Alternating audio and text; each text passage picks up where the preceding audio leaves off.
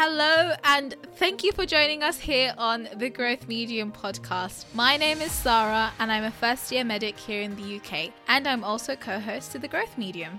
And my name is Mim, also a co host on the Growth Medium podcast. I'm a third year biochemistry student and a blogger on bimim.com. Just to give you a little insight about who we are, we bust myths in science and health by talking to the experts and sprinkling a little bit of controversy in there. I guess you could call us the Mythbusters. Severe eye roll. Anyway, we use evidence based research as our weapons of choice. And don't forget, this season we're overlapping culture with science. Absolutely. And to be part of all of this, all you have to do is join us every Monday as we learn more and grow our mindsets together. Enjoy, and let's get on to the episode. Hello, everyone, and welcome back to the Growth Medium. And we're back with the style of episode that you guys seem to really enjoy last season, but with a different topic. Uh, today, we're talking about being a black woman of color in software engineering. So, you guys seem to really like um, Fariha's episode last season, so we thought we'd bring in a new perspective today. Um, and we're obviously none of us are software engineers, but we are joined by someone who is. Um, we're joined by Amina Aweis, who is a, a black woman working in this tech field. Amina, it's lovely to have you here, and we're excited to talk about your experiences in the field as it feels really inaccessible right now. Um, can you tell us a little bit about yourself and your background? Hi, guys. Um, my name's Amina. I am a software engineer, and in terms of my journey, so I didn't take a very conventional route into software engineering, as in like have a technical background, do, do computer science and get a degree. So I don't actually have a degree. Yeah. So um, before I got into tech, I was actually working in the film industry just before I switched. Oh wow. So it was very. I had a very creative background. Um, I was always within the marketing PR side of things. Um, but I wanted to do something a bit more technical because I wanted to just have that balance of like using logic and problem solving with some creativity. And at the time, like I didn't think that the two could come together. So it was only when I was exposed to things like um, WordPress developing, UX, UI design, that's initially what caught my interest in the tech industry first of all. It wasn't until like i started digging a bit more that i would come across like html css javascript. And i'll just like watch youtube videos about it um, watch coding tutorials here and there. I hadn't actually fully started coding just yet. Um, but then I realized like this seems really exciting. This seems quite promising. So I'm going to explore it a bit more and see how I can switch. And at the time, like this was around 2018. So this is before COVID. So I was able to like um, look at free events within London and I'll just like map out where I'm going to go for the day and just network with people whenever I wasn't working. And then through that, I made connections with people that are already in the industry doing different things and that's when it confirmed for me like okay this is the industry i need to be in. And so i was just doing my research. I, there was a point where i was looking at boot camps but obviously a lot of them are very expensive so it wasn't feasible for me. Um, then i started tweeting about it like oh coding is a really cool skill something i want to pick up next. And then one of my followers literally retweeted and shared with me um, a link to a boot camp application that was being um, co-run by code first girls. And i applied and that boot camp in, in particular they were experimenting. This is the first cohort where they got a group of girls that they were going to train up and prep them for um, being a full stack developer. So i applied to that. I didn't hear back for months. I was just going about my work while i was still in film. And it was around like november time when the course was starting like a week before the start date that i actually um, got offered this place. And i was like you know what? This is an opportunity you don't get it's not very often you get to do a full boot camp uh, for free. so I was like, you know what? I'm interested. It's something that I've been like um, researching about. This is an opportunity that doesn't come up very often. So let's see how it goes. And yeah, I did a four month boot camp. Then I applied for um, a job as a full stack engineer. And yeah, here I am. That's essentially like, that's a nutshell of like how it went. But yeah, I didn't study I don't have a degree full stop. So I didn't go to uni and I was sort of like exploring my options because my A levels were quite a lot of them were humanities based, but I was still very much in tune with the sciences. So I didn't know what I wanted to choose in the first place. So that's why I didn't even do a degree anyway. And I was sort of exploring my options. And then this was one one option that popped up that I was like, oh, I would have never thought this industry would be for me. So let me see what it's about. Um, yeah, and I just got my foot in. so here I am now. Do you think that um, having gone through like the film industry, you bought something special that you wouldn't have if you just went through the conventional route? Um, it's hard to say because I haven't done the conventional route, so I can't compare. Yeah. But I would say that having a different journey or a unique set of events that led to where I am now, I think it's definitely opened my eyes a bit more. And I think it mm-hmm. has brought a fresh perspective. So, like online, people knew me for my writing and they knew me for all the creative stuff I was doing. And then all of a sudden, I'm talking about programming. So, a lot of people were curious, like, what happened? How did that happen? And, you know, it's refreshing to be able to be in a space where at the moment it's not very diverse but i know that i can at some point be able to mesh my creativity and my programming skills and do something cool with it so i'm, I'm really excited to explore that and i think it has definitely um, opened up um, an avenue for some people who don't necessarily see people who look like me in the industry a lot of the times we're assuming like to be able to code, you must have done it from a very young age. It must be something that you're passionate about. You have to be nerdy, good at maths. And it's like, that's not always the case. Um, and the industry is very broad. So, you know, coding isn't just the only way to get into the tech industry. There's so many other roles within the tech world that is available to explore. And you can actually transfer some of the skills you have into those industries. So, yeah, I think that's probably what I've brought so far. Um, but I'm excited to see what else um, I could bring because I, I, definitely know I want to shake some things up. that's good to hear. It does need some shaking up, definitely. Yeah, like, you know, um, I always thought that software engineering was super traditional. Like you said, you had to be like good at math, you had to be into the sciences, and you had to like have a degree in computer science or something. But I don't know. I feel like as we were growing up, it was just very much like you need to get a degree, you need to get a degree. But it's quite cool that you can do like these really interesting roles without having a degree, and that type of thing is changing. So if we go like to the STEM aspects of it or the diversity aspects of it, you were saying that the industry needs changing, and I like definitely think that one of the issues is that a lot of the um, lack of diversity and lack of inclusion is really systemic and it comes from like school level. And so we made like an infographic on our Instagram about the leaky pipeline. And one of the things that we found out is that black girls in particular, when they're in school, they're kind of misplaced in their math sets and their science sets. Did this ever affect you and like whether you could see yourself in a STEM role? Yeah, so it's funny you say that because I've actually been in situations growing up in school where have been misplaced in sets. Um, that's not even just limited to the sciences, it's also the humanities subjects, which I was actually good at. So, like, I have been in situations where because English is not my first language, there was the assumption that I'm just not good at English. So, that actually started from primary school, where teachers couldn't understand why my reading age was so far ahead because for some reason, you know, because I wasn't born here, I was born in Kenya, books don't exist in Africa apparently. So, you know, um, that is something. And at the time, obviously, I'm a kid, so I don't really understand. It's only when you're looking back or like when you're hearing from like parents, like, oh, this is how it used to be when I was younger. That's when you start putting the dots together. So that's something that's actually followed me from a very, very young age where I'm always told, like, you know, how come you can read? How come you do this? And it's like, well, you know, because I can.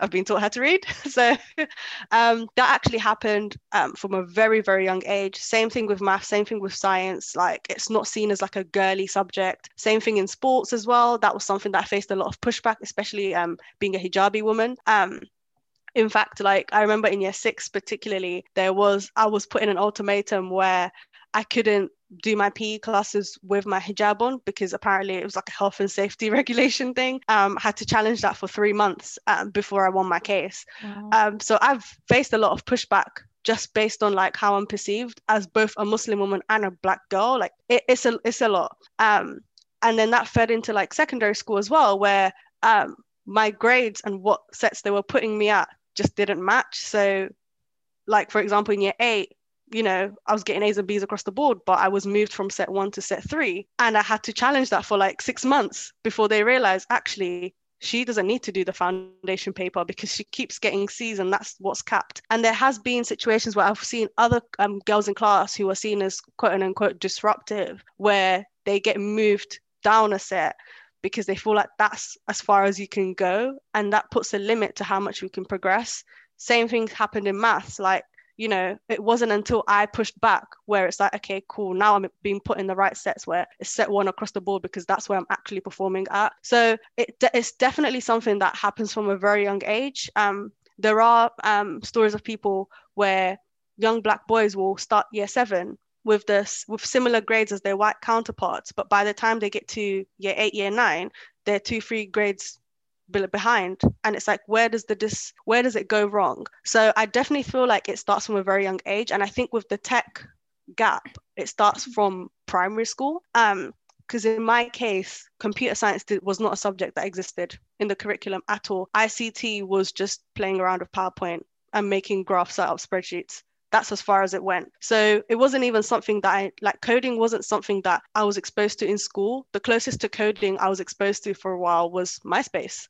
um, where it was fun and you can create your pages and add the audio and all that stuff. That's as far as and at the time I didn't think much of it um, because it wasn't something that was encouraged. And it's like our talents from a minority background, it's not um, fueled enough. We're not pushed enough because we're already facing this pushback from the jump. So you're already being boxed immediately. Like the girls are being pushed towards like quote unquote girly subjects like, you know, nursing or teaching. And the boys are being pushed towards, you know, quote unquote masculine subjects like DIY and um, maths and science, you know. So it happens from a very young age and it's very subtle and it builds up over time and then that just feeds into how um, it goes to like A levels, university, and eventually the workplace. So it, I definitely agree with you in the fact that it starts from a very very young age, and I have experienced pushback from beginning of time and it's like if i didn't have my dad for example advocating for me and pushing me and telling me like no we taught you how to read we make sure you're doing your work we've pushed you and we're going to keep pushing you if i didn't have that sort of support system from a young age i don't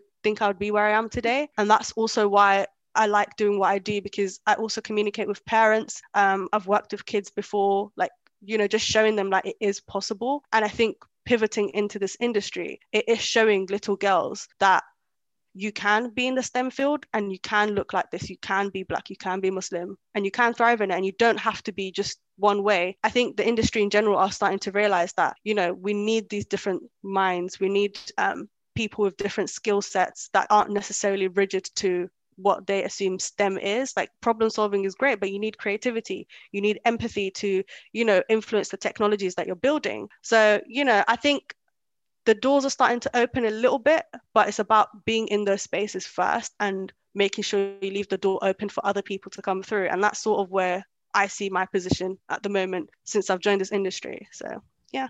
Yeah.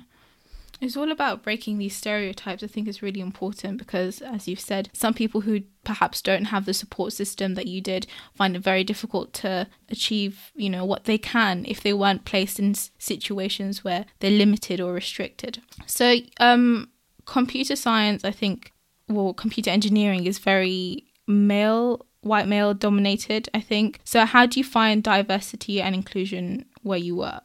It doesn't really exist. So, um, I think I'm like one of four women on the on the wider team. And then in the software team up until a few months ago I was the only girl. And in terms of like ethnic diversity like there's if I didn't exist the whole team would be white. So um forget black forget muslim. I'm literally the only non-white person in the whole team full stop. So um it's probably the first job I've ever worked in where I've not worked with anyone that looks like me, ethnically speaking or racially speaking. So it's been quite draining.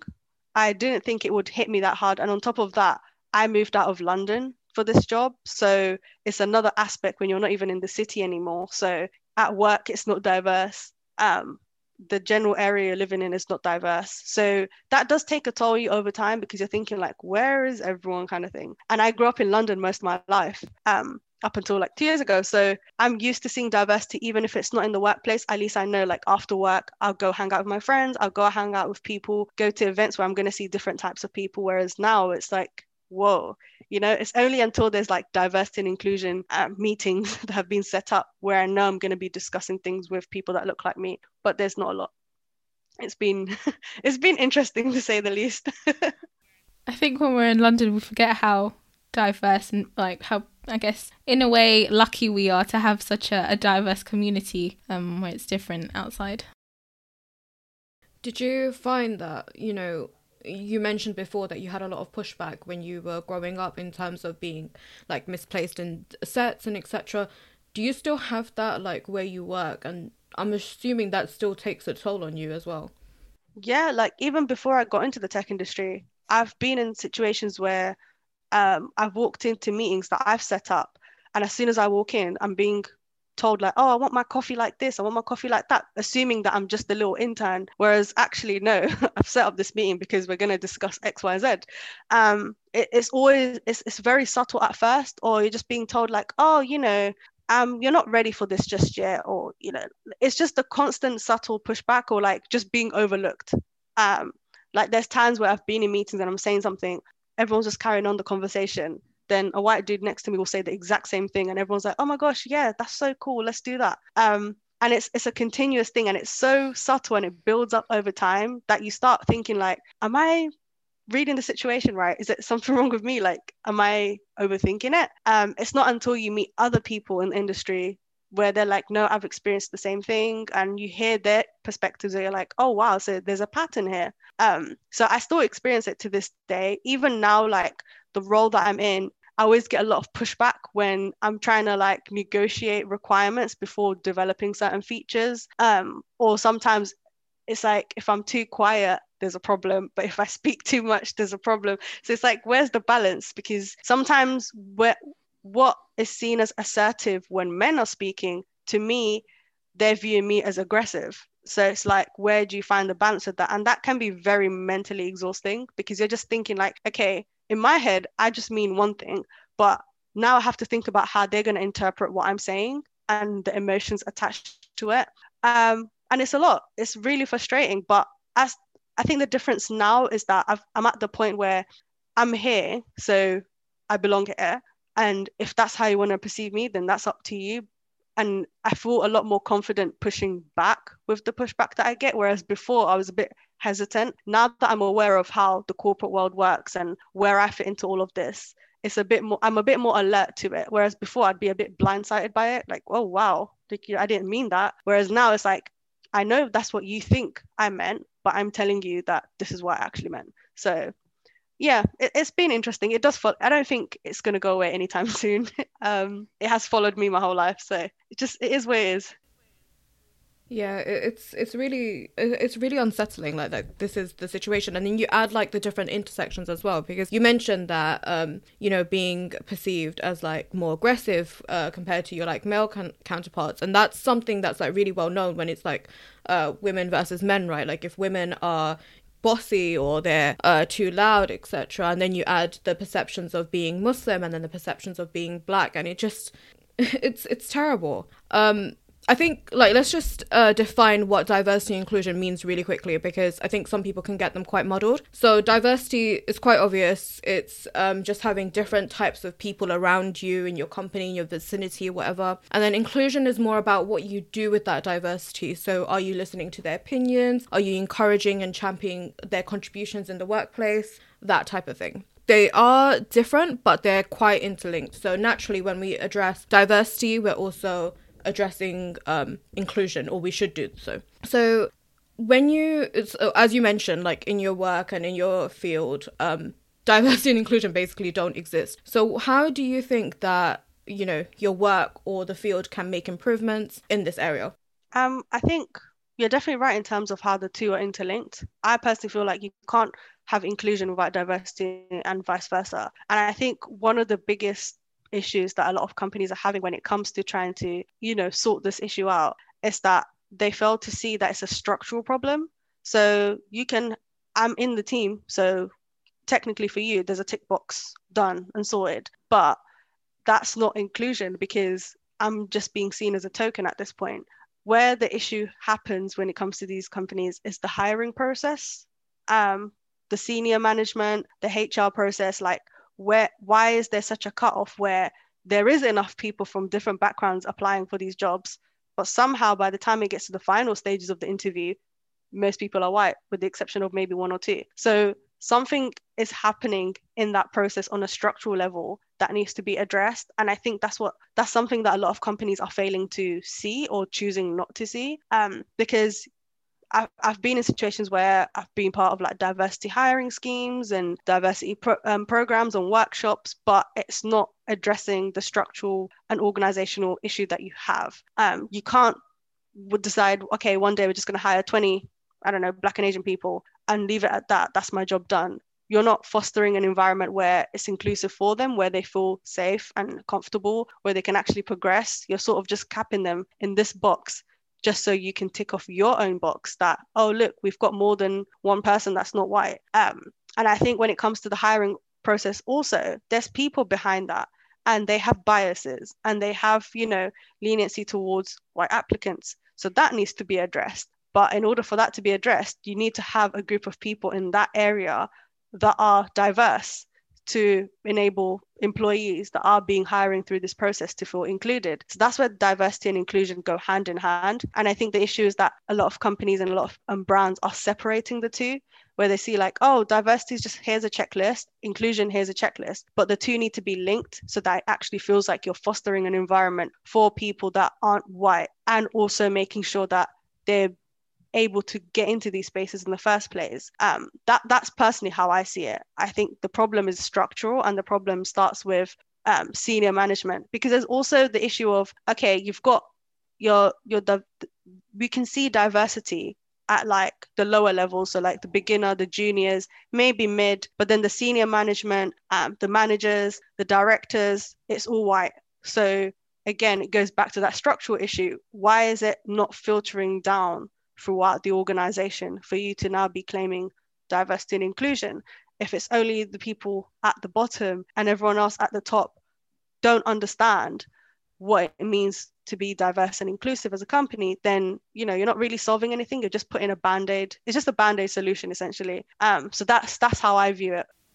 Yeah, and it's funny you say about like the che- checklist. I have a friend um who was applying to something, and they they were basically on their website. They mentioned that uh, they um have to um allow or accept a certain percentage of um, my ethnic minorities onto their program. And then she was thinking like, well, what if they were just accepting me because it's checking you know it's ticking a box and not for my skills and for the, the strength of my application. And so i guess it brings that new emotions and on top on top of it as well. Yeah.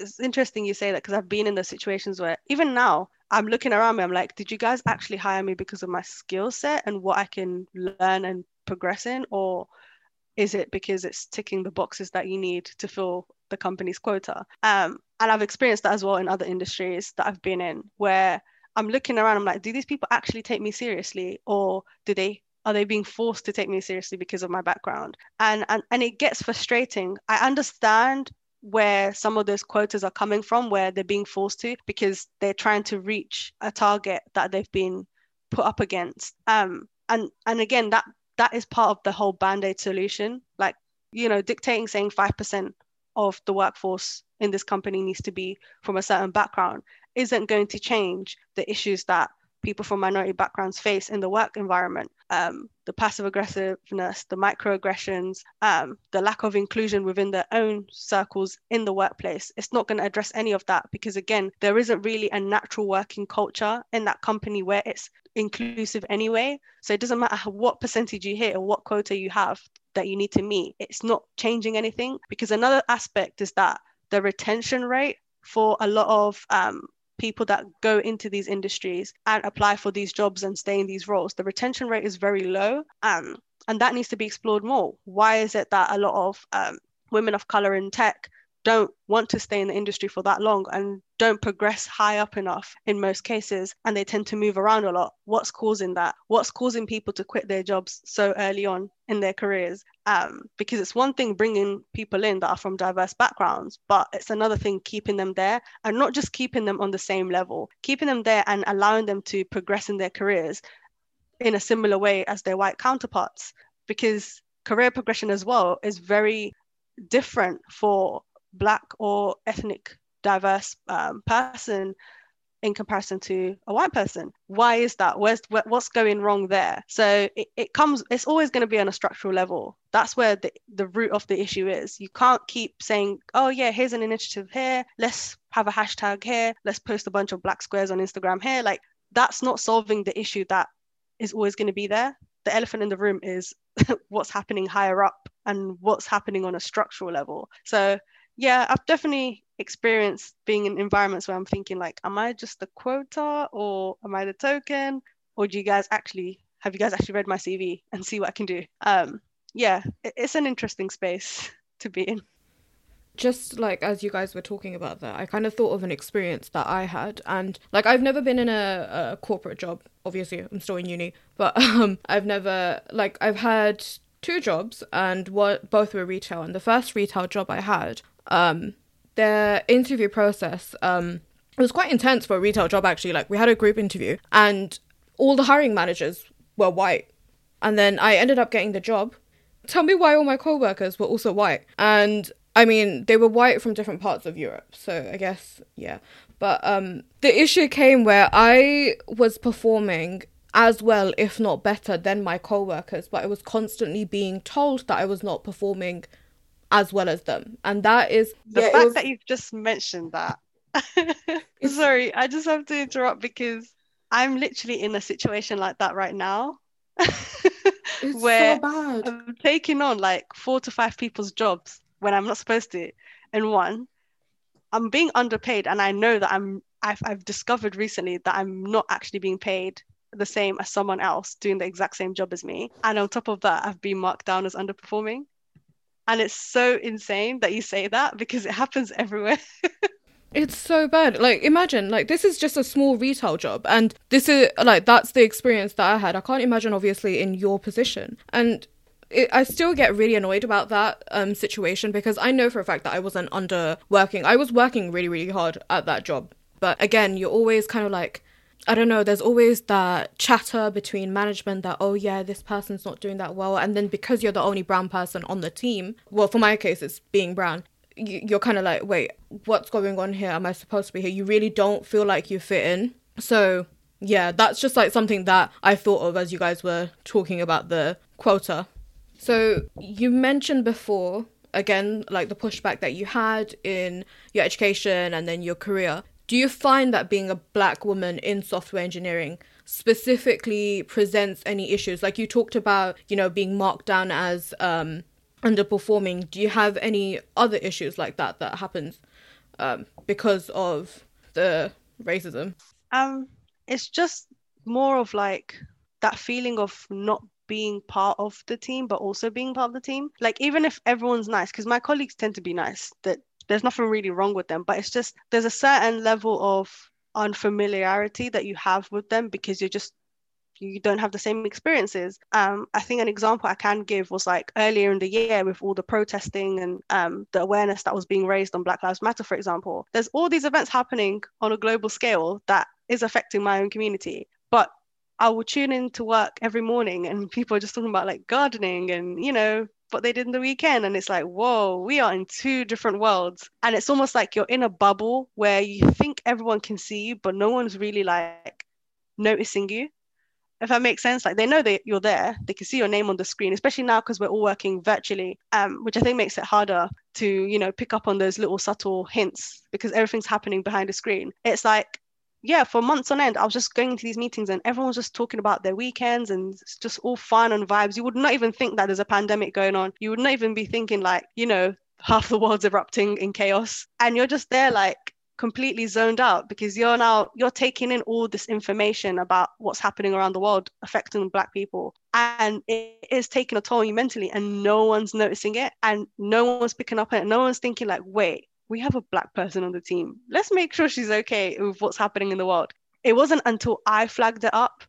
I was like, guys, you do realize, like, you know, I'm the only black person on the team. Like, you guys talk about things like nothing's happening in the world, and it has taken a toll on me. And I have felt I've I've been withdrawing as a result. And no one picked up on it, and it was then that the sympathy started pouring in, etc. And it's like, okay, but you know, like I shouldn't have to do that. Like, mm and, I think that's where the struggle comes in like when you don't have anyone that looks like you and the the team is not diverse. So it, it even caps the empathy without them even realizing they're doing that because i don't think like their intentions were necessarily malicious. It's just they're not aware. They have the privilege of being able to just tune in from what's going on in the world and just live their life because it's not affecting them on a systemic level the way it does for us. Um so it, it can be it can be very daunting and frustrating and it can be very very emotionally draining and i think um, the pandemic has probably added to that and working from home has added to that um, but yeah. It's even the small little things that oh you can't relate to or have a chat about um, and that makes the workspace i guess a bit more inviting and comfortable uh, that's absent so yeah. Yeah. I think um so i think a lot of people still have reservations or fears about entering a field where they don't really see themselves. Um, do you have any tips for anyone who might be black, might be brown, and they're trying to get into software engineering and they don't really know where to start or they've got those reservations? The cool thing with the tech industry is like once you get your foot in, like you're in. So what I focus on is making sure you're just competent in what you're doing. Um, it's one of those things where at the end of the day, what you're programming doesn't care about your personality, doesn't care, it doesn't know you. You're giving it instructions and you're writing code to give it a set of conditions, instructions to do something, right? So for me personally, I am more focused on being competent, being aware of my surroundings and just doing the best I can and then responding to the to what the environment, where is my workplace is giving me and taking in those hints. Um, it was very hard when I started out because everyone talks about like getting into tech, but you don't hear a lot about how to stay and maintain yourself in like your first role when you're junior. So I would say if you have managed to get in or you're thinking about joining the tech industry, it's a promising industry in terms of what you can do for your career, in terms of the money, in terms of a lot of things, but just be prepared for the pushback. And when you feel pushback, go back to the skills that is needed for the specific job that you're doing. Not necessarily, it doesn't even necessarily have to mean your job has to be coding, but whatever role you're doing, focus on being competent with that because the tech industry is one of the few industries where your skills can actually directly affect how much you get paid, how far you progress, and you know what you can do and, and, and what you can bring to the table in this industry. So focus on that heavily. And while you're also doing that, find communities that look like you, even if they're not in the workplace. Like one thing I really do like about this industry is the communities that I've built online. The tech space is quite welcoming outside of the corporate environment. A lot of people online have like group chats, a lot of them are on Twitter. They're all like open about their experiences as, you know, being from minority background in the industry. So, you know, tap into those people as soon as you can because you'll be advised on things that you wouldn't pick up necessarily because you're so new to the industry. Um, so I would focus on that, like do do the work because getting into tech is one thing, but maintaining yourself in the industry is another thing. And it does come with its hurdles, it does come with its struggles. But if you focus on your craft and you're in touch with the communities that look like you who are also in the tech space, who are also like struggling in their ways, who may have more experience than you, then you should be fine. That's what I've picked up from my experience so far. And it's just document your journey and you know share it with people because one thing that's worked really well for myself is I, am learning new things i'm documenting it and then i'm sharing it and so then people are seeing okay so see this person from this background in this industry she seems like she's doing fine and then when they see the stuff that i'm documenting they're like oh my gosh I've experienced uh, microaggression in the workplace. I've experienced pushback. And then there's like that relation, and it's like, okay, cool. So they, I can understand where this person's coming from because I've experienced it too. So, you know, let me give myself a heads up when I do get into this role, when I do get into this um, industry and just give myself a heads up. So really tap into your community online because there's so many people that are willing to help that look like you. There are so many people that are willing to give you advice, plug you with opportunities. Um, so yeah, those two things focus on your craft and find your community. Love that. It's honestly, I think it's like twice the reward when you you empower yourself um, by sharing your story and then you also empower others um, so it's really important to do that um, but hopefully like there can be some rapid improvements over the years uh, in diversity and inclusion both uh, but thank you for those tips Yeah, frankly, it's 2020. Well, I get 2021 when you guys listen to this, but there's such a this is such a huge issue in so many fields, and it's being addressed in such shallow ways. And as you said, Amina, like the issue is systemic, so definitely more needs to be done. You're welcome.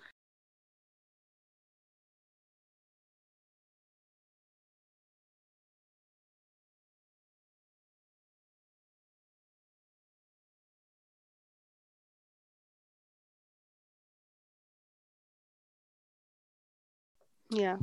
Well, I'll see what I can rattle while I'm here.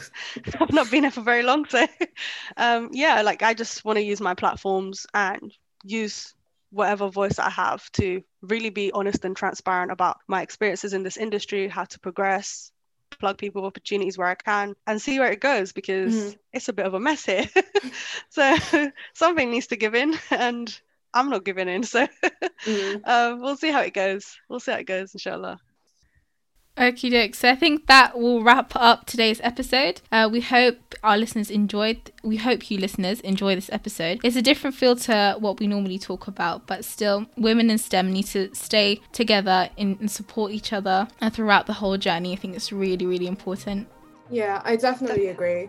Thank you so much, Amina, for chatting with us. Your insights were particularly interesting because, I mean, like you hear about this a lot, but you don't hear it from like you hear the stats, you don't hear individual perspectives. So I really, you know, liked what you had to say today, and I'm sure it'll be valuable for some of the listeners that we have.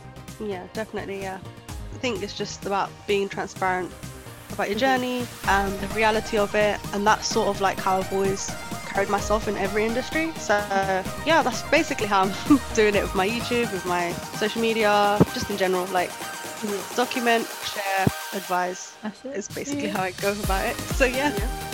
That's the way to go, isn't it? Okay, thank you everyone so much for listening. Um, as always, we'll have Amina's links in the show notes and the references too. Um, until next time. Bye. Bye, guys. Bye.